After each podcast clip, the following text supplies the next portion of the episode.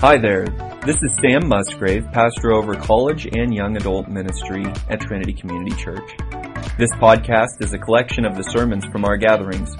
My prayer is that you will grow in knowledge and love for King Jesus, or maybe come to faith in Him for the very first time. Join me now for this sermon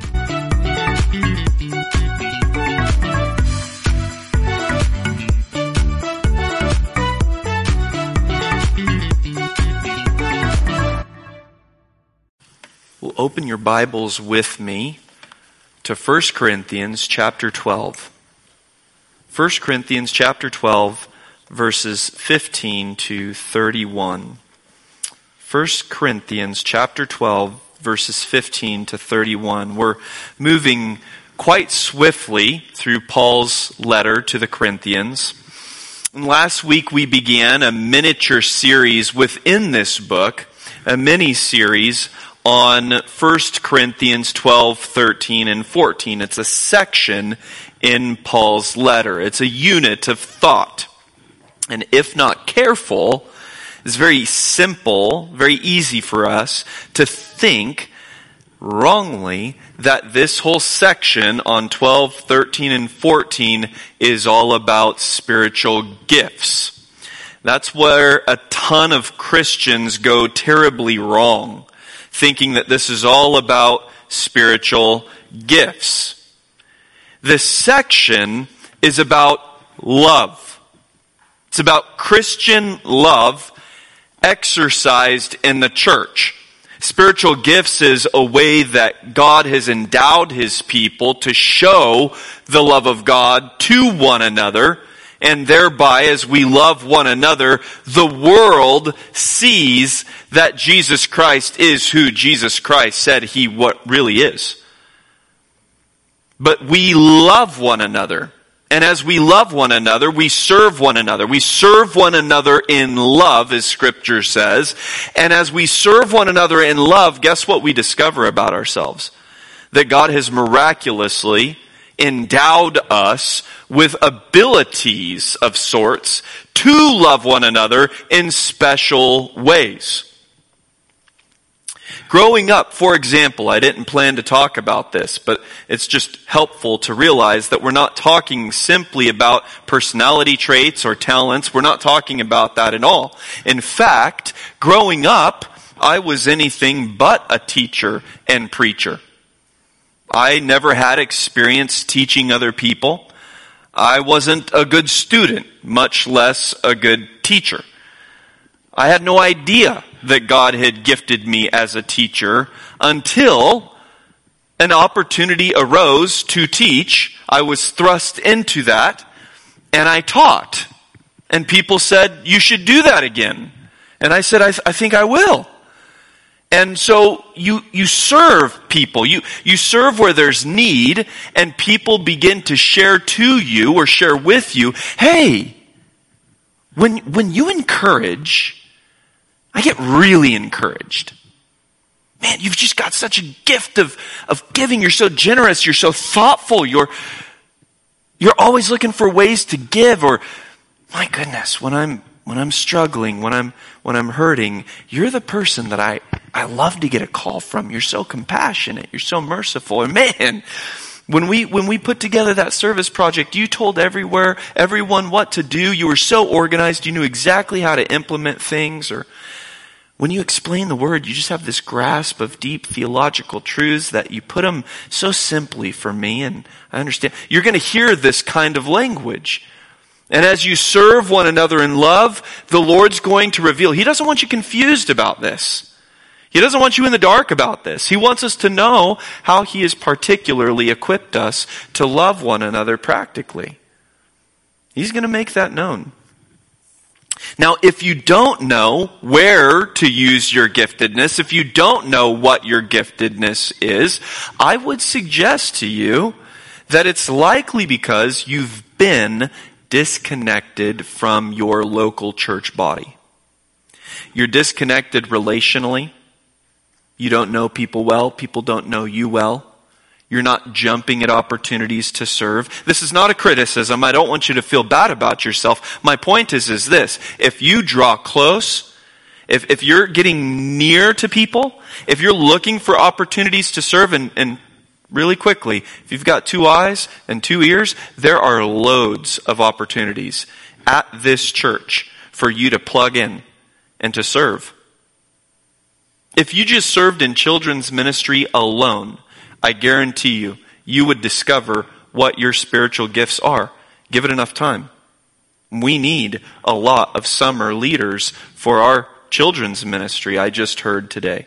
Dorothy's looking for a lot of help in that regard. And I encourage you that if you're not currently serving in our local church family, that be something you do this week. Call the front office, say, hey, Pastor Sam said that we need help in children's ministry this summer, and I'd, I'd lo- that's a need. I'm a warm body. I can do that. I love the Lord. I love kids. I could serve in that way. I encourage you to reach out. Go find someone who, who needs help, who needs encouragement, who needs instruction, who needs compassion, who needs leadership, who needs something. By the way, have you noticed that we're all called to do all the spiritual gifts? All of us are called to preach the gospel. All of us are called to teach people the Bible. All of us are called to lead in some capacity. All of us are called to give. All of us are called to serve. All of us are called to show mercy. The gifts are unique in this way. Those who are particularly gifted with one of those abilities, those supernatural abilities, are gifted by God to do it in such a way that the rest of us go, ah, that's how you do that. But we're all supposed to do it. We're modeling to one another how all of us are to be behaving. I hope that is clear enough for us. Now, mistaking this section on chapter 12, 13, and 14 as this mystical portion of the letter is to fall prey to the Corinthians' disease. Chapters 12, 13, and 14 remind us as the church that we are first and foremost the body of Christ. The actual body of Christ. Christ, by the Holy Spirit, inhabits us as his body here on earth. He's in a real body in heaven. He's our head in heaven. We are his body here on earth. And it's a unique New Testament image. It's a powerful new image in scripture of how Jesus Christ, the God man, relates to his people. Every one of us is critical, just like every body part in our body is critical. We'd be very sad to lose one of our body parts. Three points tonight that play this out. Number one, none of us is inferior or superior. Verses 15 to 21. Number two, each of us is essential. Verses 22 to 26. And thirdly, all of us belong to one another as members of Christ's body verses 27 to the end. None of us is inferior or superior. Each of us is essential. All of us belong to one another. First, none of us is inferior or superior. Join me in chapter 12, verse 15 and following. If the foot says, Because I am not a hand, I am not a part of the body, it is not for this reason any the less a part of the body. And if the ear says, because I am not an eye, I am not a part of the body, it is not for this reason any the less a part of the body. You hear how the foot, how the ear are feeling? Paul's just using them as examples. There's nothing naturally inferior about the foot or the ear. But do you hear how they're feeling? How are they feeling here? And Paul is typifying how some of us feel, how all of us feel at times, how some of us might be feeling this very night. How are they feeling? What's their error? What are they believing that is not true? The insecure foot is coveting the hand's activity. And the shy ear is jealous of the eye's ability to see. How do they feel? Inferior. They're feeling inferior. Now, what lie are they believing? I'm less important to the body. I'm less important. Now, why is that silly to think? What will the hand never do that the foot always does? Does not stop doing. Walk, run, stand, kick, jump, bear the weight of the entire body? Is the foot unimportant? Injured feet mean that the entire body is incapacitated. How can a foot, thinking truth, look at the hand and say, oh, we'd be better off if feet were hands as well? Now, what will eyes do that the ears, or what will eyes never do that the ears always do? Hear unseen danger, listen to sermons and symphonies, heed a command, understand a grieving friend, share in good news over a phone call.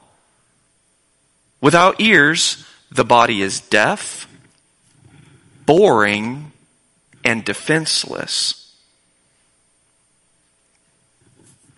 Isn't it a shame that all of us have at some point, and many of us might be this very evening, coveting, wasting time coveting one another instead of loving one another? Verses 17 to 18, if the whole body were an eye, where would the hearing be? If the whole were hearing, where would the sense of smell be? But now God has appointed the members, the body parts, each one of them in the body, just as he desired. Just as who desired? Do you understand? If you're born again, bought with the blood, spirit indwelled, body part of Christ, you are exactly what God desires you to be. Exactly what He desires you to be. And to be dissatisfied with your gift is to be dissatisfied with God. Make no mistake about this. Now, why did he desire this? Why did he desire it this way? That we be different functioning parts of one body, diverse in unity. Can really quickly, so we get the imagery, can my index finger remain gifted and useful if you take some pruning shears and cut it off? separate it from the body. You've got to be a part of the body, actively engaged in the body. You've got to be animated by the body. And all the body parts are animated by the head, Christ Jesus, which we'll get to at the end of this evening. God desires it this way because we love each other when we value this. Now, don't, don't you hear what we talked about with the foot and the ear? Don't you hear about them and love so much more the foot and the ear? Be good for us to, to sit and think about all the ways that God has gifted people in the church. I think about how dependent we are on someone to run back there. Jake serving us tonight, running the, the sound and the slides. We're served so greatly by that. We're so served so greatly by those who, who with a smile are helping us find our name tags so that we know one another and we're not embarrassed that when we go up to that person for the fifth time that we have to say, oh, what's your name again? Uh, we're being served in love by people with their various gifts. My friends, what way are you serving here on Tuesday nights? I would encourage you very strongly tonight to not leave without something to do that serves one another on these Tuesday evenings. And as we do this, this group is going to be a healthy, growing microcosm of the body here at Trinity Community Church. How are you serving? What does not get done if you are not here?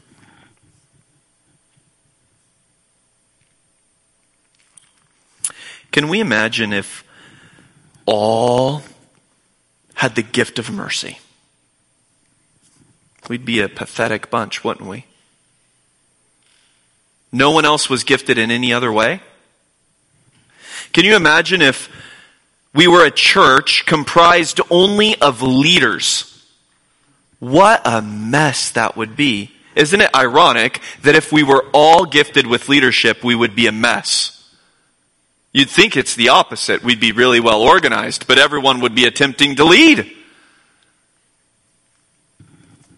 How about everyone was givers? Can you imagine a church comprised only of preachers? God forbid. Oh my goodness, we'd never hear the end of anything. Brothers and sisters, God desires you to be the way you are. He's uniquely gifted you with a combination gift. No two preachers are the same. No two givers are the same. No two leaders are the same. We are uniquely, uniquely gifted in the way that we're gifted. Ask God to show you why as you just look to serve. Don't, don't be preoccupied with what's my gift. Don't be paralyzed by what's my gift. Just serve. Love one another. Serve one another. And God will make it quite plain. Quite plain indeed. Verse 19. And if they were all one member, one body part, where would the body be? But now there are many members, but one body. And the eye cannot say to the hand, I have no need of you. Or again, the head to the feet, I have no need of you.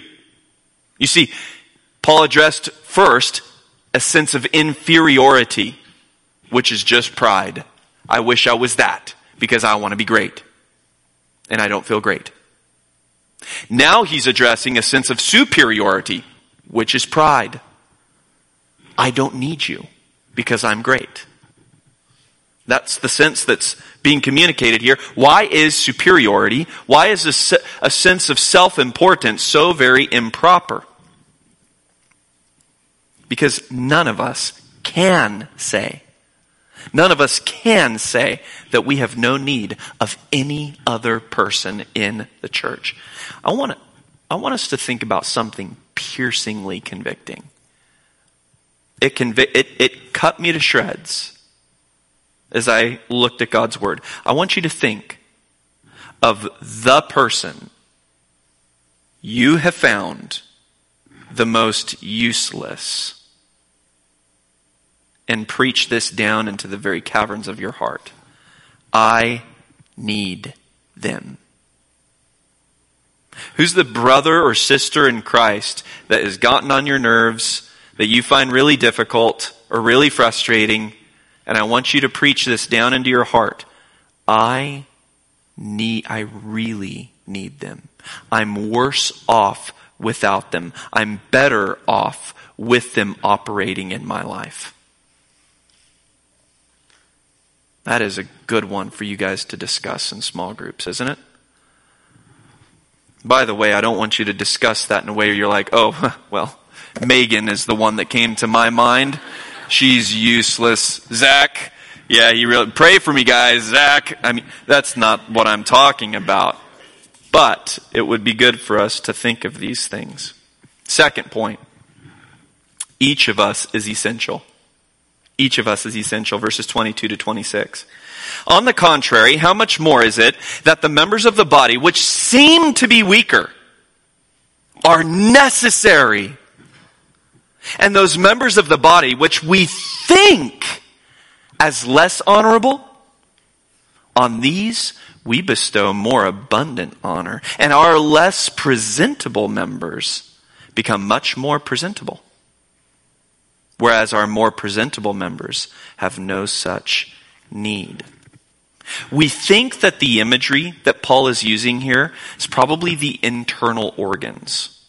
So far, he's been talking about the external body parts.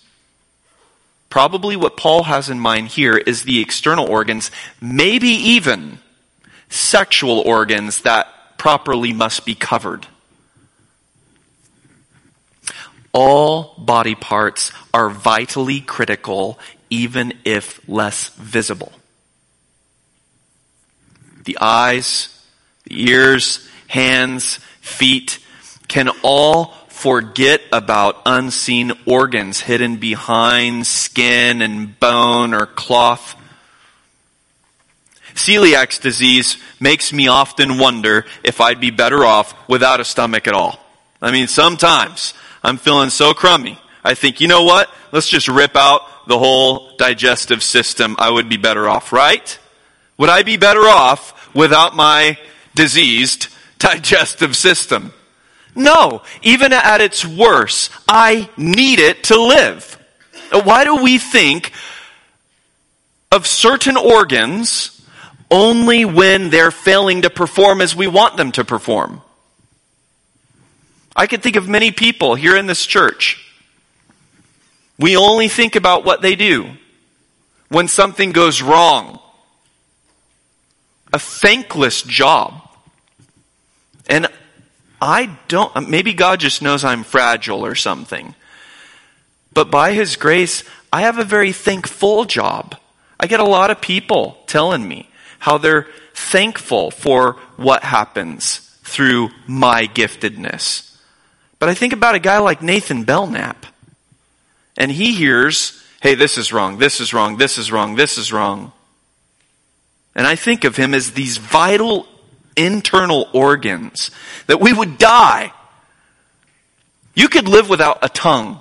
Cut Sam Musgrave off, we're a dime a dozen. The tongue will wiggle on the ground and die. And the body keeps living. But you take out the liver, you're dead. At least I think you are, right? You can't live without a liver. That's why they call it a liver, right? How often, that, that wasn't a joke actually, I think that's probably why they call it a liver. How often do you thank God for your lungs, for your heart, for your intestines? Do you wake up in the morning, God, thank you for these growling intestines, for these breathing lungs, for this beating heart? How often do we thank those who serve us not often or ever seen. We should make this a discipline. We were just at a conference last week and I tried as often as possible. We'd go into the restroom and there'd be guys scrambling to clean up. Man, there's just 4,500 men into the restrooms were constantly being used. This is actually like a symphony of toilet flushes when you went in there. And these guys were in there cleaning all the time. And I tried as often as possible. They were walking in, they were just doing their job. They get paid for this. But I said, thank you, gentlemen, for serving us. You're serving us. You're loving us. Thank you. We should be doing this all the time. Thank you. Thank you. Thank you to you who served tonight, who served us at the table.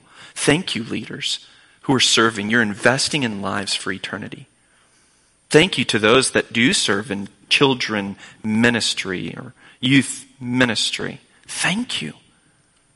Thank you.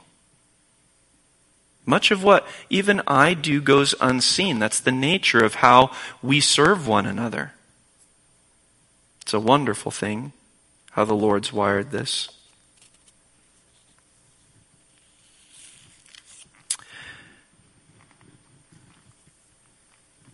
Those highly visible body parts, the mouth, they often get thanked. The hands, the eyes.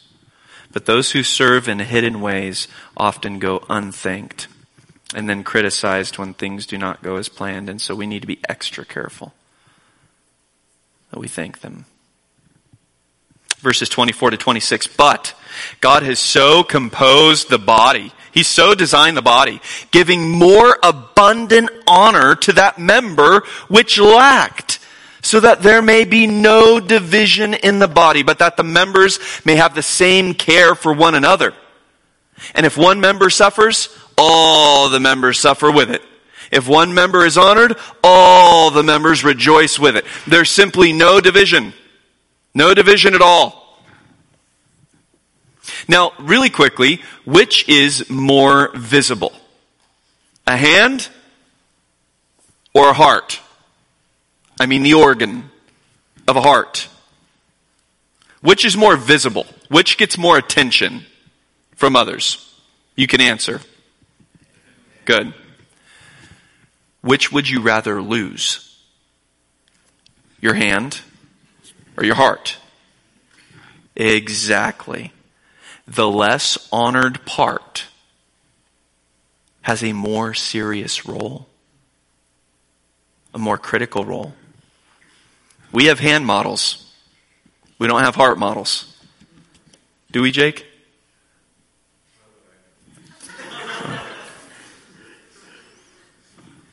Yet it's the heart that we cherish most. It's the heart we cherish most, not the hands. The church can and must be a mutual admiration society where we all praise God. We all thank God for one another. When the tummy's full and satisfied, what do the, ha- what do the hands do? They happily rub it, right? When one part rejoices, the other parts rejoice with it. When the stomach growls with, stom- with hunger pains, what do the hands do? Oh, suffer with it. You see this, the, the unity of the body. We should, we should be so empathetic to one another as body parts. Why? Why? Why?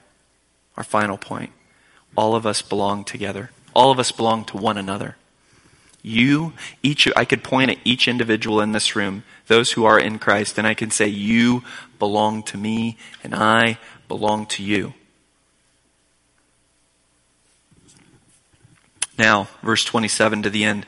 You are Christ's body, and individually members of it. You, plural, are Christ's body. You by yourself are not Christ's body. You together are Christ's body. Individually, you are a member of it, but we together are the body and not by ourselves. He's the head. Christ is the head. We are his body. Without him, there's no life in the body. That's why beheading is a popular method of execution. That's why Satan is the great beheader.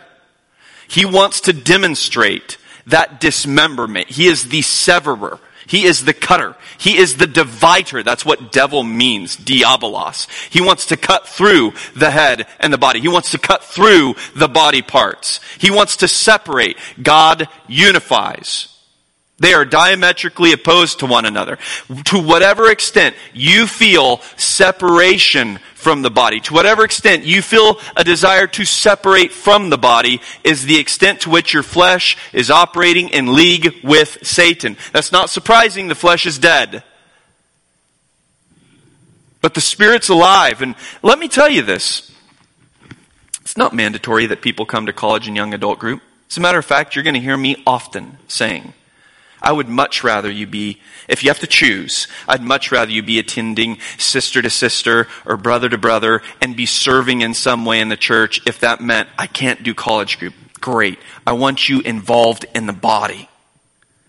But all of us in this room know men and women who've been here, who've been a part of us, and are not connected to the body in meaningful ways and they've been drifting. Busyness of life, the cares of life, job, school, relationships have dragged them away. And let me tell you something. If you're hearing anything tonight about the importance of the body of Christ, I want you to take very seriously in small group time and this week, writing down names of people that you've seen here and contacting them. Hey, how have you been doing? How can I pray for you? Can we get some coffee? Want to spend some time in the Word? College group, you can come, not, but we miss you. We'd like to see you. That's not something that just the leaders ought to be doing. That's something that every body part in here ought to be doing. Loving one another. As those names come to your mind, write them down. Reach out to them. We miss you, body parts. Without Christ, the head, we've got no life in the body. We've got no direction in the body, no coordination in the body, no meaning in the body, no n- nothing. No anything at all. We are either in Christ and part of His body, or we are outside Christ and ultimately nothing at all. It's one or the other. In Christ, each has a crucial role to play. Verse 28. And God, God has appointed in the church first apostles, second prophets, third teachers. Let me briefly explain that apostles come first in time. Jesus' 12 disciples, whom he sent as ambassadors to plant churches. There are a few others, Paul, Timothy, Titus, but they are a special class. They were those that were directly commissioned by Christ, and they are no longer. There are no apostles today. The apostles come first in time to plant those churches around the Mediterranean. Then they pass the baton to prophets. Yes, New Testament prophets.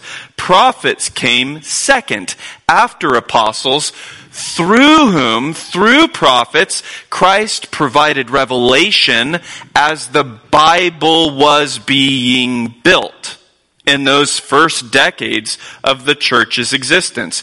Third, came teachers to teach the Old Testament scriptures, the Hebrew scriptures, to preach Christ from the Old Testament as Christ was completing the canon of the New Testament.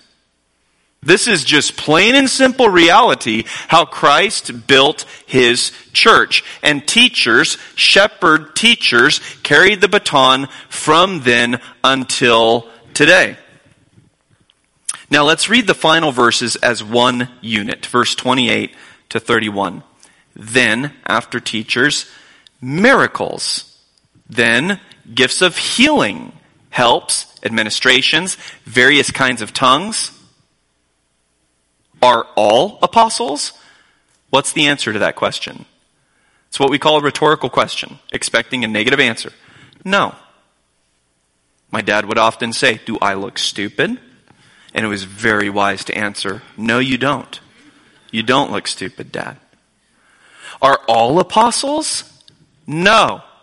As a matter of fact, let's say it together. Are all prophets? No. Are all teachers? Are all workers of miracles? Are, that's so lame, guys. Come on. Are all, do all have gifts of healings? A little bit better. Do all speak with tongues? No. Say it again. No. Because there's a lot of Christians out there who say that you, if you're a real born again Christian, you got to speak in tongues.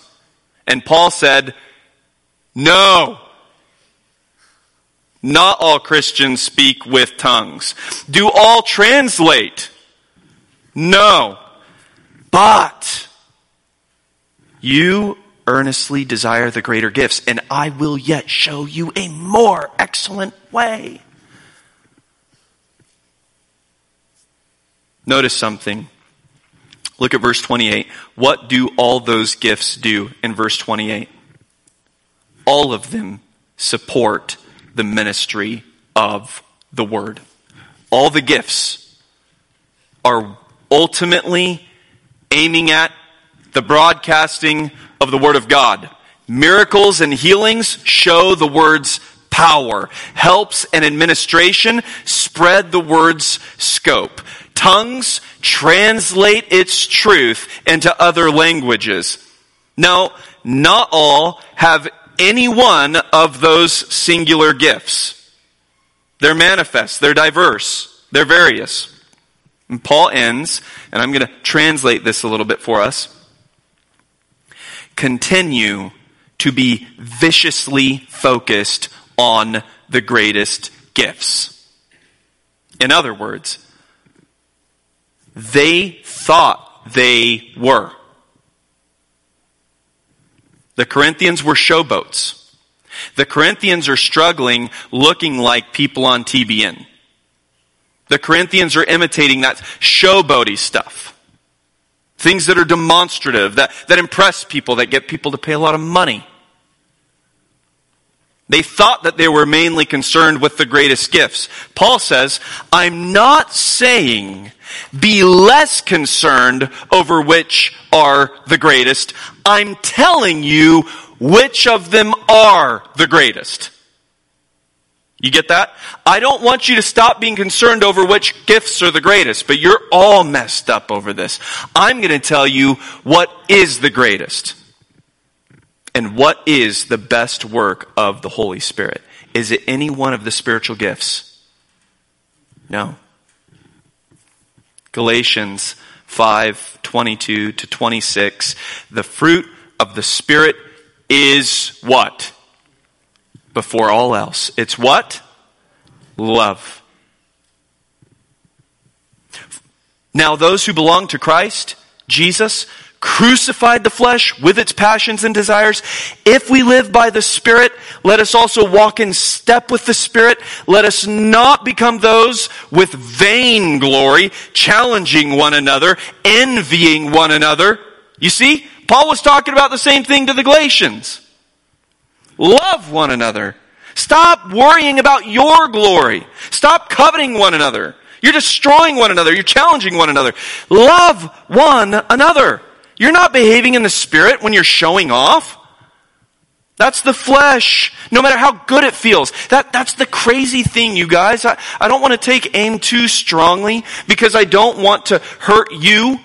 I want to woo you. The Bible wants to woo you. Christ wants to woo you. I don't want to push you away, but I'm telling you right now that I guarantee a lot of people in this room, including me at various times in my life, have been heavily influenced by a lot of people claiming to be influenced under the Spirit who are really acting out in carnality. And they think that because it feels good, because it stirs their emotions, that that's the Holy Spirit of God. And that's more descriptive of demonic behavior than spiritual behavior in Scripture. You need to be careful. Judas Iscariot was gifted. He prophesied. He exorcised demons. He performed miracles. He would have been on TBN. And Judas is in hell. Why? Because he sought what appears greatest, not what loves greatest. How, how, does Paul sign off in this letter? It tells us everything. Look at the end of this letter, chapter 16, verses 21 and following. He takes up the pen in his own hand He's been dictating. He's been speaking aloud the contents of this letter. Someone else has been writing it. He says, the greeting is in my own hand. What is so important that he writes in his own hand? He says, Paul, if anyone does not love the Lord, he is to be accursed. Wow. You picked up the pen to write that? Yep. It's that important. Because Corinth is home to a Judas or two. And they had better repent and begin to love people. Love the Lord and his people. Chapter 13, verse 13 and to 14, verse 1. But now abide, now remain, now thrive and live faith, hope, love. These three but the greatest of these is love. Pursue love. Yet earnestly desire spiritual gifts, but especially that you may prophesy. Why? Verse 3 of chapter 14, one who prophesies, who speaks for God, speaks to men for edification and exhortation and encouragement. It's a loving gift. It's a gift of love. Love turns self-glorifying into self-giving. So that even the most demonstrative gifts, even prophesying, is aimed at love. The aim of our instruction is love from a pure heart. Love, love, love. Serving in love, giving in love, leading in love, preaching in love, teaching in love, other ones in love, all of them in love. And what is chapter 13 all about? Ah. This makes sense, doesn't it? It's read at weddings. It's for us every single day of our life. You could be the most gifted among us, yet if it's not motivated by love for the Lord and love for one another, it is just beating on a cymbal. You're a hollow jar resonating, empty.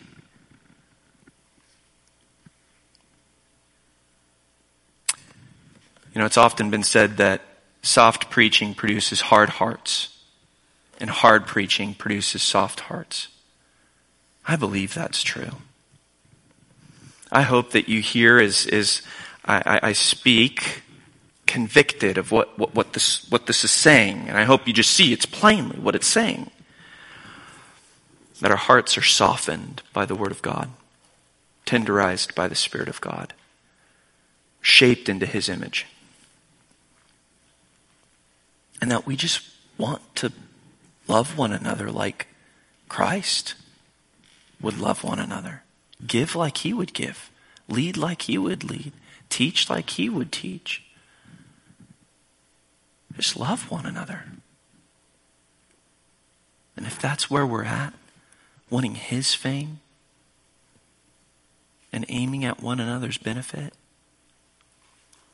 that world out there is going to watch us and know that we are Christians by our love. And they'll know that God the Father really sent Jesus Christ, God the Son, to earth to die for sins. And they'll believe that. Father, we ask that you would make us a healthy evangelist, that we would love one another, and that the spiritual gifts would just be a beautiful byproduct.